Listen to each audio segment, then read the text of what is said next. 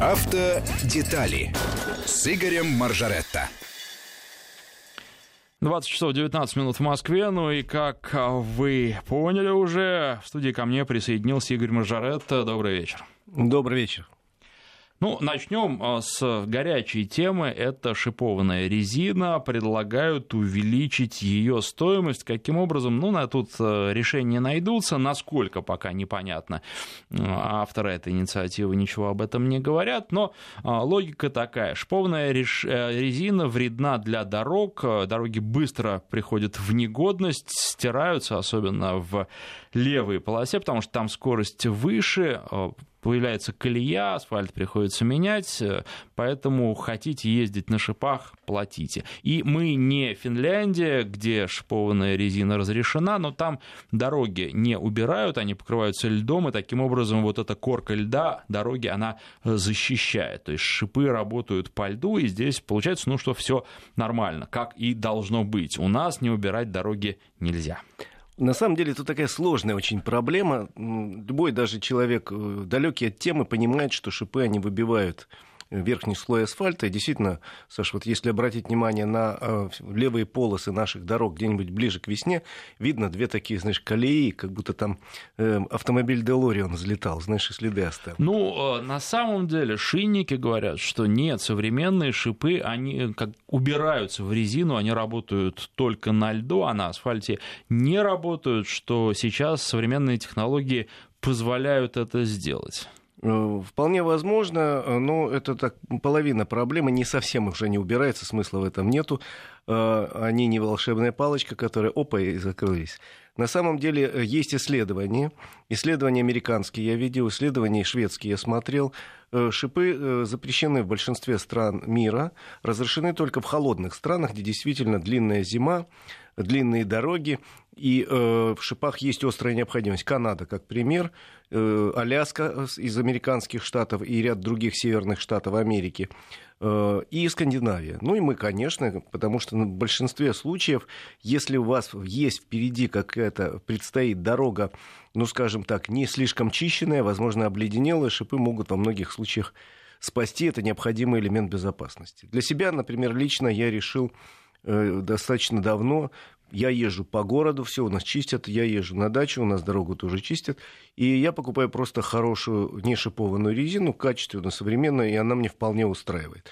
Э, но для кого-то, еще раз говорю, шипы, вопрос безопасности, их запрещать у нас не будут. Хотя, еще раз говорю, есть исследования, которые говорят, что дорога портится, и плюс к тому выбитый вот этот асфальт, пыль асфальтовая, она очень вредна для дыхания водителей и тех, кто э, возле дороги работает, допустим. У нас исследования таких не велось впервые. Вот госкомпания «Автодор» заказала исследования, два, что ли, или три года их проводили. Результаты оказались в руках журналистов, и они забили тревогу, что вот у нас запретят шипованную, шипованную резину не запретят. В итоге этого исследования я его видел, я его держал в руках, специально посмотрел, написано, что надо проводить дальше исследования, и если э, будет выяснено, что действительно такая серьезная опасность, надо вводить сезонные ограничения для использования шипованной резины в разных регионах. То бишь, условно говоря, в Мурманской области, пожалуйста, пользуйтесь шипованной резиной там, с сентября по май а в Краснодарском крае вы можете вообще не пользоваться никогда в жизни. Дело в том, что э, если зимой э, шипы очень полезны во многих случаях, то летом они просто действительно способны убить асфальт, который мягкий под влиянием солнечных лучей. А я, например, знаю таких людей, которые даже летом не меняют лень и продолжают ездить на шипах. Ну, правда, у таких людей шипы долго не живут. Конечно же. Так вот, э, последнее предложение, сегодняшнее буквально, депутата Госдумы Александра Васильева, который, между прочим, руководит движением «Убитые дороги России», и он, потому что про дороги российские знает все, его предложение ввести специальный акциз э, на шипы, а полученные деньги э, направлять в дорожные фонды на ремонт дорог. Не знаю, не вижу в этом смысла особого, хотя им предложение достаточно интересное, может быть, обсудить стоит. Я бы просто действительно, если еще провести какие-то исследования и будет выявлена опасность, э, все-таки единственное ограничил бы срок, э, как в Финляндии. Там, смотри, я ведь много раз в Финляндию ездил на машине, и там написано в правилах, пожалуйста, зимняя резина на шипах, ради бога, но с 15 ноября по 15 марта. Все. Остальное время, если ты на шипах где-нибудь появишься, тебя оштрафуют очень серьезно. Вот что-то такое надо вводить и у нас, может быть. Но только, еще раз говорю, в региональном законодательстве. Потому что если единое для всей страны, знаете, будет смешно. В Краснодаре плюс 20 сегодня, между прочим, было. А в Мурманске, в моем любимом, минус 20. А что же, единое законодательство? Нет, конечно. Поэтому тема большая. Сейчас мы с Сашей как зацепимся на любимую тему, что интереснее, шипы или не шипы. Кто что выбирает, но она большая, будем обсуждать не раз, но, в принципе, мы свою точку зрения высказали. Исследование проводить надо дальше, э, разрабатывать какие-то рекомендации для начала, а может быть, кстати, рекомендации такого плана. Если вы живете там в городе и не выезжаете за город, так зачем вам шипы? Не рекомендуем. Просто не рекомендуем, потому что, во-первых, шины с шипами более шумные. Это раздражает немножко. Более шумные. Конечно, они вредят асфальту, ну и, кроме того, они и подороже будут. Так что сами думайте. Ну, тут очень-очень много аспектов, потому что, к примеру, для неопытных водителей со стажем, я не знаю, там, ну, год, два, три, четыре, пять, а, наверное, имеет смысл рекомендовать, даже если они живут э, в городе, шипованную резину, потому что даже в городе несколько раз за сезон зимний бывает, что дороги покрываются льдом, бывает, что эстакады покрываются льдом, это самое опасное место, потому что они а, замерзают быстрее всего, они открыты всем ветрам, и вот из-за этого бывает так, что едешь по дороге, она достаточно сухая и безопасная. И потом выезжаешь на эстакаду, условия резко меняются, неопытный водитель к этому не готов, и на фрикционной резине у него шансов существенно меньше, чем на шипованной. Поэтому С... здесь нужно обсуждать очень-очень да. многое. С другой стороны, добавлю, что э, шипы плохо работают, если сильно отрицательная температура, где-то за минус 15, минус 20 они перестают работать, лед становится настолько твердым, что они не цепляют. И они совершенно не, не годятся, когда температура в регионе постоянно или очень часто через ноль скачет к плюсовой, ближе к плюсовой, то есть на теплом, условно говоря, асфальте они тоже хуже. Поэтому вопрос действительно можно обсуждать. Вот мы вот если сейчас с Сашей зацепимся языками, примерно к утру мы, может быть, просто устанем говорить. И это единственная причина, почему мы остановимся. Не знаю, у меня планы э, покинуть студию в 11 часов, поэтому я думаю, до утра мы резину точно обсуждать не Тянуть будем, не тянуть не будем. Перешли к следующим темам, наверное. Про умные остановки. Оказывается, вскоре, возможно, автобус можно вызвать. Если на остановке скопилось больше пяти человек, можно будет нажать просто кнопку. Как, например, на пешеходном переходе есть светофоры с такими кнопками. Если люди подходят, нажимают кнопку, и через некоторое время им включается зеленый. А так, э, может быть, пешеходом красный. Ну, естественно, что, и машинам, если никого нет, если пешеходов нет, зачем машины будут останавливаться, они спокойненько себе едут. Вот вот, соответственно, логика такая же. Зачем э, люди будут стоять, если скопилось на остановке больше пяти человек, подать им автобус? Только не совсем понятно, откуда подать автобус. Откуда он возьмется? Из да. воздуха, да. И одно дело, если остановка находится близко к парку, это одно. А если это где-то посередине маршрута? Ну, я на самом деле э, понимаю, откуда взялось желание показать, что мы можем создать такую технологию. Безусловно, можем. Это вообще сегодня не проблема. И э, сделать такую умную кнопку, замечательное дело, важно. Собралось пять человек, дружно пять раз они нажали на кнопку, и тут же появился автобус, согласен, только откуда потому что, ну, допустим, он появился, поломав э, весь график существующий, а график э, движения автобусов тоже составляется не просто так, а в соответствии с потоками пассажиров, то есть с утра автобусы ходят в час пик чаще, днем реже, там ночью вообще редко. А мы вот поломаем этот график, и когда набежит следующая толпа, уже не 5 человек, а 10, а автобус-то уже ушел, а следующего в парке нет. Поэтому эта идея хороша. Вот я разговаривал буквально пару дней назад с э, Михаилом Яковлевичем Блинкиным, как-то мы зацепились с ними языком и долго не могли э, расцепиться по поводу автономности. Смотри, ты что-то со всеми цепляешься языками. Это мне жена подарила выражение. Вот, и э, зацепились мы по поводу того, что у нас следующее будет в смысле автономности вождения. Он говорит, ну, кроме того, что э, в первую очередь автономными будут грузовики тяжелые, Э, которые пойдут по, по междугородним и международным маршрутам. Но появится вариант каршеринга, который подъезжает к тебе последние метры. Вот тихенько подъезжает автомобиль, он стоит там где-то за полкилометра, он тихо к тебе подъезжает на малой скорости. Ты сел, уже дальше поехал. Вот это, вероятно, появится. Но чтобы вот так тихо подкрался автобус, я такой возможности не вижу. Все-таки это общественный транспорт, и слишком от многих факторов зависит момент появления автобуса. Ну, э, тут вопросы на самом деле тоже, конечно, возникают. С другой стороны, там есть и предложения а, для определенных групп пассажиров и такси тоже пригонять на остановку, если ну, человек подошел.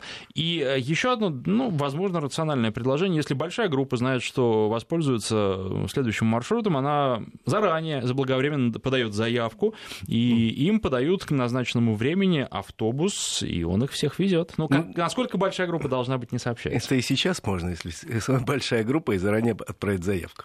А, нет, ну сейчас рейсовый автобус можно заказать. Нет, ну автобус вообще, он тебе индивидуально... Нет, автобус, автобус вообще это за деньги, а здесь получается, что это за плату э, обычную, там, я не знаю, если в Москве там это 30-40 рублей, в зависимости от э, того, с человека, с того, э, какой тариф. Это, наверное, более интересное предложение. Мы сейчас прервемся на новости, после них продолжим. Автодетали с Игорем Маржаретто. Ну что ж, продолжаем. И теперь о том, что медицинская справка для получения водительских справ подорожает. Игорь расскажет, за счет чего. И у меня сразу вопрос. Только для получения первых своих прав в жизни или и для обновления прав, то есть замены прав э, старых на новые каждые 10 лет?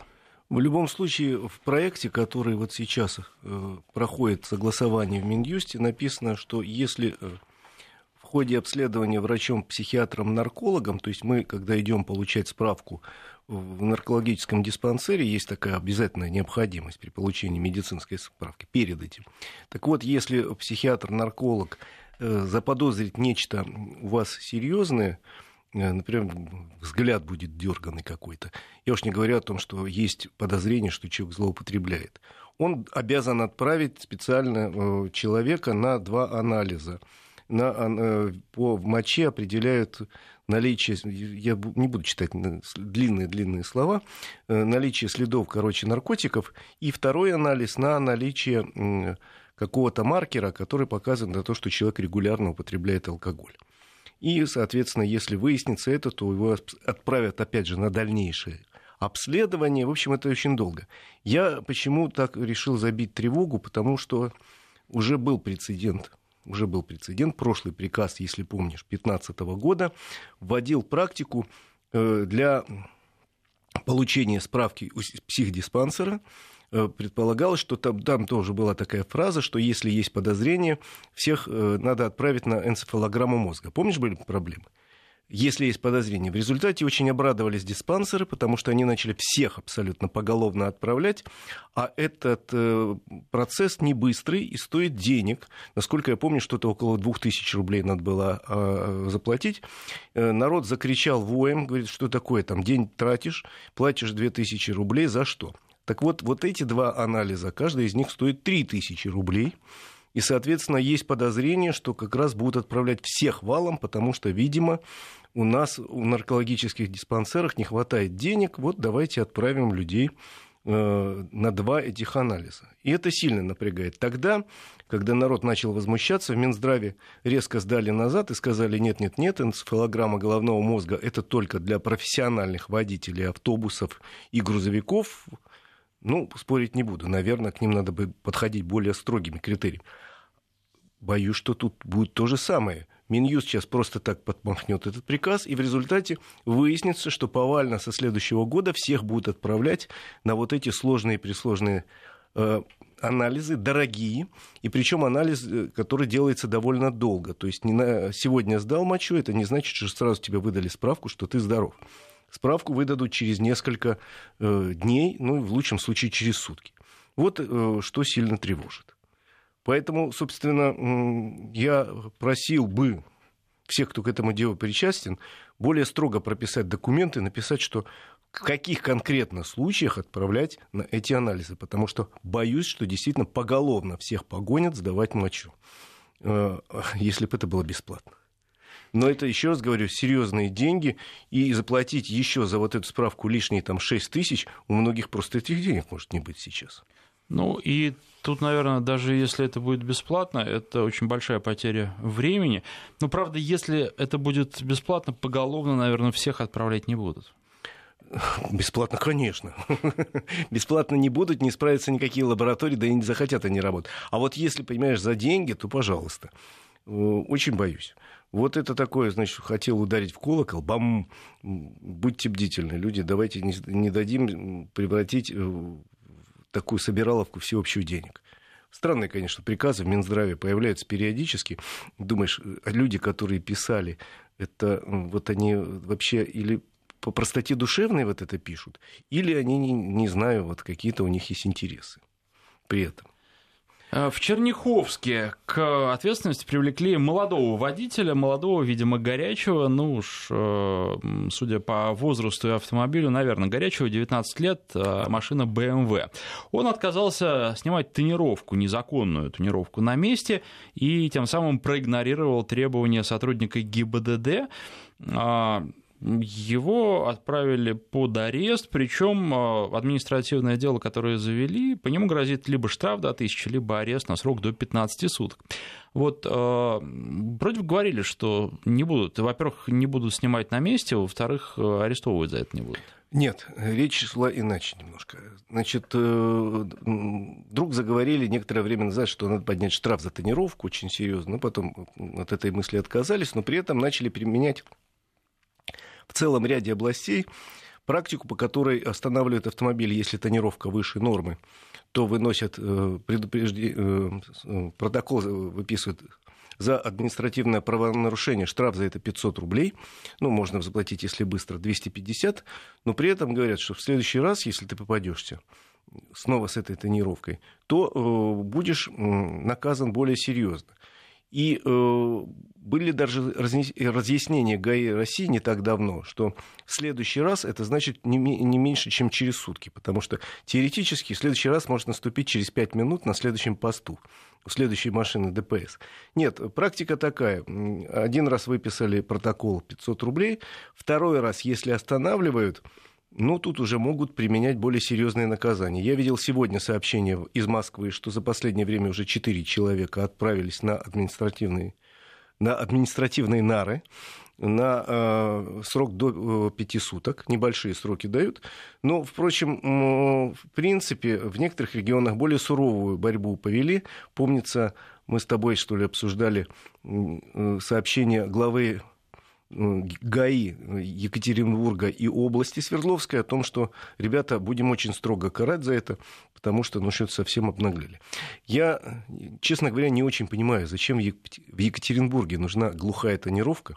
Там и так не очень сейчас, например, светло, даже днем а наглухо тонировать автомобиль. А еще меня радуют люди, которые тонируют фары и задние, и передние, это вообще люди, вот, которым надо просто взять ласково за руку и отвести к психиатру. На вопрос, зачем, они, наверное, скажут, во-первых, это красиво. И во-вторых, это красиво, и в-третьих, это красиво. Ну, логика этих людей мне не очень понятна. Я вам могу сказать по собственному опыту, что Россия страна с относительно щадящими правилами тонировки. Попробуйте вы заехать на тонированном, э, в тонированном автомобиле в Азербайджан или в Грузию, или еще в кучу стран, где достаточно строгие правила, где запрещена любая тонировка, вот категорически. Ну, там на самом деле понятно, почему эти строгие правила. Если бы их не было, то все машины поголовно были бы затонированы просто глухо. Я, помнится, несколько лет назад ехал на Азербайджане, э, по Азербайджану э, на э, иностранческом автомобиле. Мне было выдано для проезда по этой стране специальное письмо, подписанное начальником ГАИ республики, в котором было сказано, что это заводская тонировка. Она была очень слабая, и она была, конечно, не на лобовом стекле, а только заднее стекло и боковые стекла. Но она была достаточно слабая, с моей точки зрения. Она действительно была... Ну, путешествие у меня было. Э, действительно, она была заводская и не сильная. Но потребовалось письмо заранее взять, иначе было плохо. Останавливали реально через пост. Вот через пост. А что у вас? Я говорю, вот у меня письмо, вот посмотрите. Ну, заводская. Да, ну ладно, езжай. Так что у нас достаточно гуманные по этому поводу требования, они ничем не уступают и не хуже европейских. В Европе тоже вот тот же самый, те же самые 70% светопропускания. Если вам так нравятся темные стекла, ну задние стекла своего автомобиля возьмите черной краской, валиком закрасьте. Затонируйте стекла в квартире. Да, сидите в темноте. Ну нельзя по правилам, ну нельзя. Ну, ребят, нравится, не нравится. Тут я, например, ничего плохого не вижу. Это ж не требование носить кастрюлю на голове необъяснимые. Это вполне логично объясняется, там, требования безопасности, потому что э, длинная у нас зима, потому что у нас, ну, не самое яркое тропическое солнце. Даже, э, я, извините, вчера был э, на Кавказских минеральных водах, там тоже зима, там тоже пасмурно, так что нет такого, что говорит, да у нас зимой солнце лупит. Да не лупит у нас. Ну, где-то, может быть, это объясняется ближе к экватору, намного ближе к экватору. Но надо сказать, что и там. Там ведь э, дни-то действительно очень солнечные и светлые, а вот ночь очень темная. И с такой тонировкой ездить очень трудно. Там, правда, большинство людей по ночам и не ездят. Да, там это очень опасно еще. По всяким другим причинам. Есть еще тема залога для пьяных а, водителей. Слушай, это вот очень интересная тема. Дело в том, что законопроект этот появился в Госдуме несколько лет назад. Подготовило его Министерство юстиции, и еще в 2016 году первое чтение закона прошел легко. А дальше он почему-то потерялся. Почему, я так и не понял. И вдруг сейчас, сегодня, буквально было сообщение от Комитета по госстроительству, что они в ближайшее время вынесут его на слушание в Госдуме на второе и третье чтение сразу, и что в ближайшее время этот законопроект будет принят. Я э, еще раз напомню, в чем там состоит суть. У нас, если человека задерживают и выясняют, что он управляет автомобилем в нетрезвом виде, то его э, отстраняют от управления, естественно, автомобиль на штрафстоянку, а его отсыпаться. На следующий день он приходит, проснувшись, отоспавшись, и приводит с собой друга, может быть, даже не отоспавшись, или брата, или свата, и говорит, вот мой автомобиль, у меня уже вот есть трезвый водитель, или я, или я сам уже трезвый, отдайте мне, и поехал. Ему говорят, ну и езжай, придешь в суд через три дня, мы тебя будем лишать прав. И он через три дня приходит в суд, его лишают прав, назначают штраф, если он первый раз пьяный попался, в 30 тысяч рублей, если второй раз 50 тысяч рублей. После чего он уезжает, лишается или не лишается права. Это второй вопрос, но во многих случаях штраф не платят люди. И Минюст для этого предложил, предложил меру обеспечения. Значит, автомобиль на штрафстоянку, а на следующий день приходит человек, проспавшись, ему говорят, пожалуйста, забери, только внеси залог, нет, не заплати штраф, внеси залог на специальный счет в сумме возможного штрафа, 30 или 50 тысяч. Дальше вот послезавтра состоится суд. Если судья, решит, что ты действительно был пьян, эти деньги перейдут государству в качестве штрафа. Если судья, судья решит, что ты был трезв, что мы это мы дураки, то э, эту сумму тебе тут же вернут. Вот в чем суть этого закона. Насколько я понял, тормознут он из-за, потому, что юристы начали говорить, что а вдруг автомобиль принадлежит не пьяному Иванову, а трезвому Петрову. И почему должен Петров страдать? Ну, на что законодатели сейчас говорят. Ну, а нечего трезвому Петрову давать руль пьяному Иванову. Пусть платит штраф, залог, а потом разбирается сам с этим пьяницей и с ним решает вопрос денежный. Государство должно содрать штраф, она его сдерет. Так что вот такое, э, такая инновация должна появиться в законодательстве у нас в ближайшее время. Э, это еще одна такая шажок по борьбе с пьяным вождением. Ну, посмотрим, насколько это будет действовать. У меня к этому отношение не знаю какое. То есть я не могу сказать, что я за, я не могу сказать, что я против. Я против людей, которые пьяные садятся за руль. Тут вроде как все по закону, наверное, это нормально. Может быть, еще кого-то, там какое-то количество людей образумит и заставит не садиться за руль в пьяном виде. Тем более, еще раз говорю, не штраф у вас сразу берут еще до решения суда, а берут залог, который вернут в случае оправдания. Правда, случаев оправдания, знаешь, ты у нас сколько? 0,4%. Ну что же, тут на самом деле слушатели нам пишут по поводу первой темы, которую мы обсуждали. Шины, шины. Шины, да. А пишут, что ну как же можно запрещать шипованную резину? Москва не везде а, приводит... А, так никто не запрещает. Участок дороги, для, в, примера, в качестве примера, а, участок дороги длиной 2 километра, пологий уклон с ледяной коркой, это в Нижнем Новгороде где-то.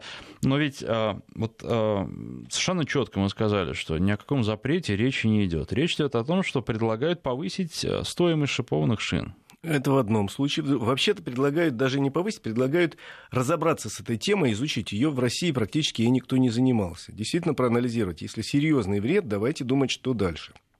Если вред не такой уж серьезный, а преувеличенный, ну тогда давайте успокоимся. Между прочим, вот ты говорил и совершенно правильно вспомнил финский опыт. И это не только финский, это опыт стран Скандинавии. Они не чистят зимой дороги до, э, что называется, до металла, до асфальта. Они зимой дороги выравнивает. У них проходит грейдер сверху, он не скребет со страшной силой, он утрамбовывает снег, и они сверху применяют э, не как у нас э, противогололедные препараты, которые топят снег. А песочек? Они применяют даже не песочек, а гранитную крошку. Мелкую гранитную крошку, которую потом весной смывают. И э, моют, сушат и используют повторно.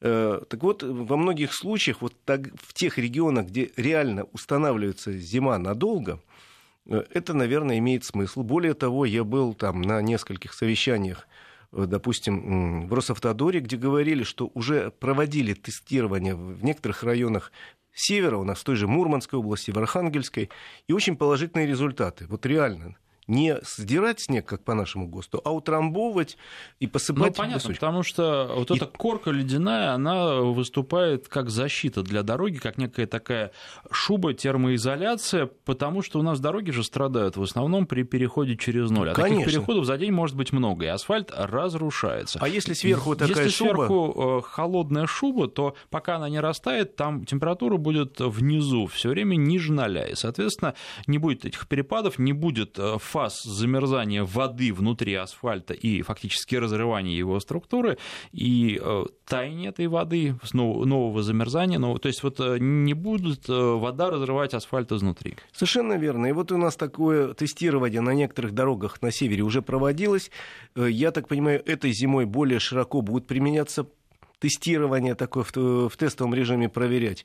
И если получится, э, получится хороший результат. Кстати, финны, я, ты же видел зимой, даже на снег наносят разметку сверху, на утрамбованный снег, который укатанный хорошо, разметку наносит временную, чтобы видно было. И все очень нормально, до весны продержится.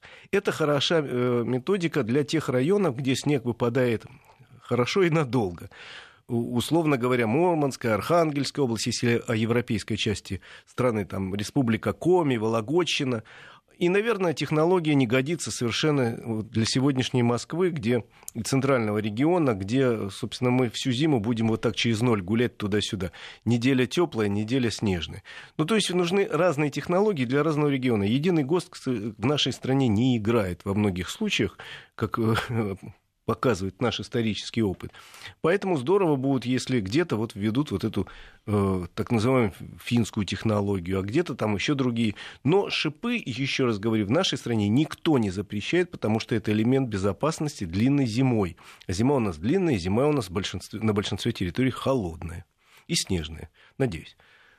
Ну и по тонировке, вот э, житель Белгородской области жалуется нам, что с Украины приезжают на наглухо тонированных автомобилях, а никаких мер не принимаются. Я думаю, что если остановят, вполне себе примут. Почему нет? На самом деле мы с тобой обсуждали тему, э, она очень актуальна. Есть поручение президента до февраля месяца навести порядок с машинами с иностранными номерами. Потому что у нас довольно много иностранцев ездит по стране, и довольно много своих граждан в последнее время пересели на машины с иностранными номерами, решив, что они превращаются в автомобиль-невидимку. Э, и нарушают правила, ездят там с превышением скорости, где-то по выделенной полосе, паркуются где попало. И типа я в домике, я не виден.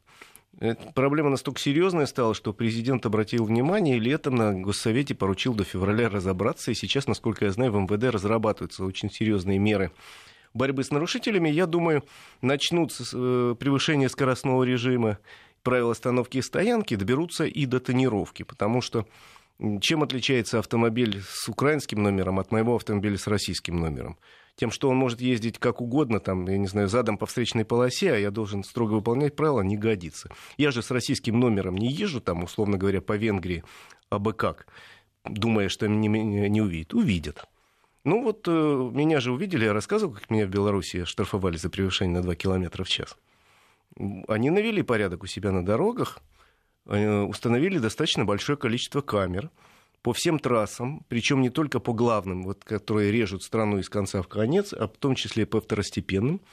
И меня и поставили на основных трассах несколько таких стационарных постов ГАИ. И меня остановили, это было в конце августа, под Брестом, э, на предмет «Вы превысили скорость». Я говорю, что, где? Вот, говорит, вы под Пинском, вот по такой-то дороге ехали. Я говорю, да, ехал. Вот смотрите, изображение показывают. Вы ехали плюс 12 км в час. Меня подвела наша привычка дурацкая ездить чуть быстрее, чем полагается. Ну, привык, у нас за 20 километров не штрафуют. Я ехал 72 километра, знак был 60. На самом деле я э, за границей не нарушаю, так же, как у нас. Извините, каюсь, поэтому всем и рассказываю. Виноват. Говорю, что будем делать со мной? Они говорят, да ничего, вы вот штраф нам заплатите. Я говорю, как? А вот, пожалуйста, мы распечатаем постановление, вот терминал, вот вы платите карточкой. Я говорю, сколько? 12 белорусских рублей, это 400 рублей наших. Я заплатил, говорит, мне сняли из базы, как нарушили. Говорят, больше не нарушайте, счастливого пути, извините за беспокойство. Сказал мне лейтенант, сильно меня потряс тем самым. Извините за беспокойство. Но он говорит, что они ввели, я специально расспросил потом, некоторое время назад, именно в борьбе с нарушителями, с иностранными номерами эту практику, и ввели э, изменения в КОАП, кстати. Если нарушитель, иностранец, отказывается платить, то у него э, изымаются права до уплаты.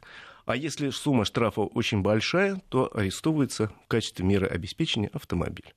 Вот мне рассказывали про нашего человека, который проехал от Бреста до Смоленска со свистом, думая, что его номера не считаются, 240 тысяч рублей штрафов привез он за несколько часов, постарался. Так что, я думаю, э, нарушители с украинскими номерами, а также с армянскими, абхазскими, э, литовскими, какими угодно еще другими, скоро, в общем, перестанут ездить по встречной полосе и парковаться, где им удобно. Заканчивается... На этой высокой ноте. Ну, высокая, невысокая, да, ну, порядок должен быть, поэтому... Да, и в правилах дорожного движения должно быть написано крупными пунктами. Пункт первый. На дороге все равны. С этим проблемы по-прежнему, может быть, не такие большие, как э, лет 10 или 20 назад, но, тем не менее, они по-прежнему остаются, но надо же работать над проблемами. Конечно. Надо их решать. Спасибо, Игорь Маржарет. Автодетали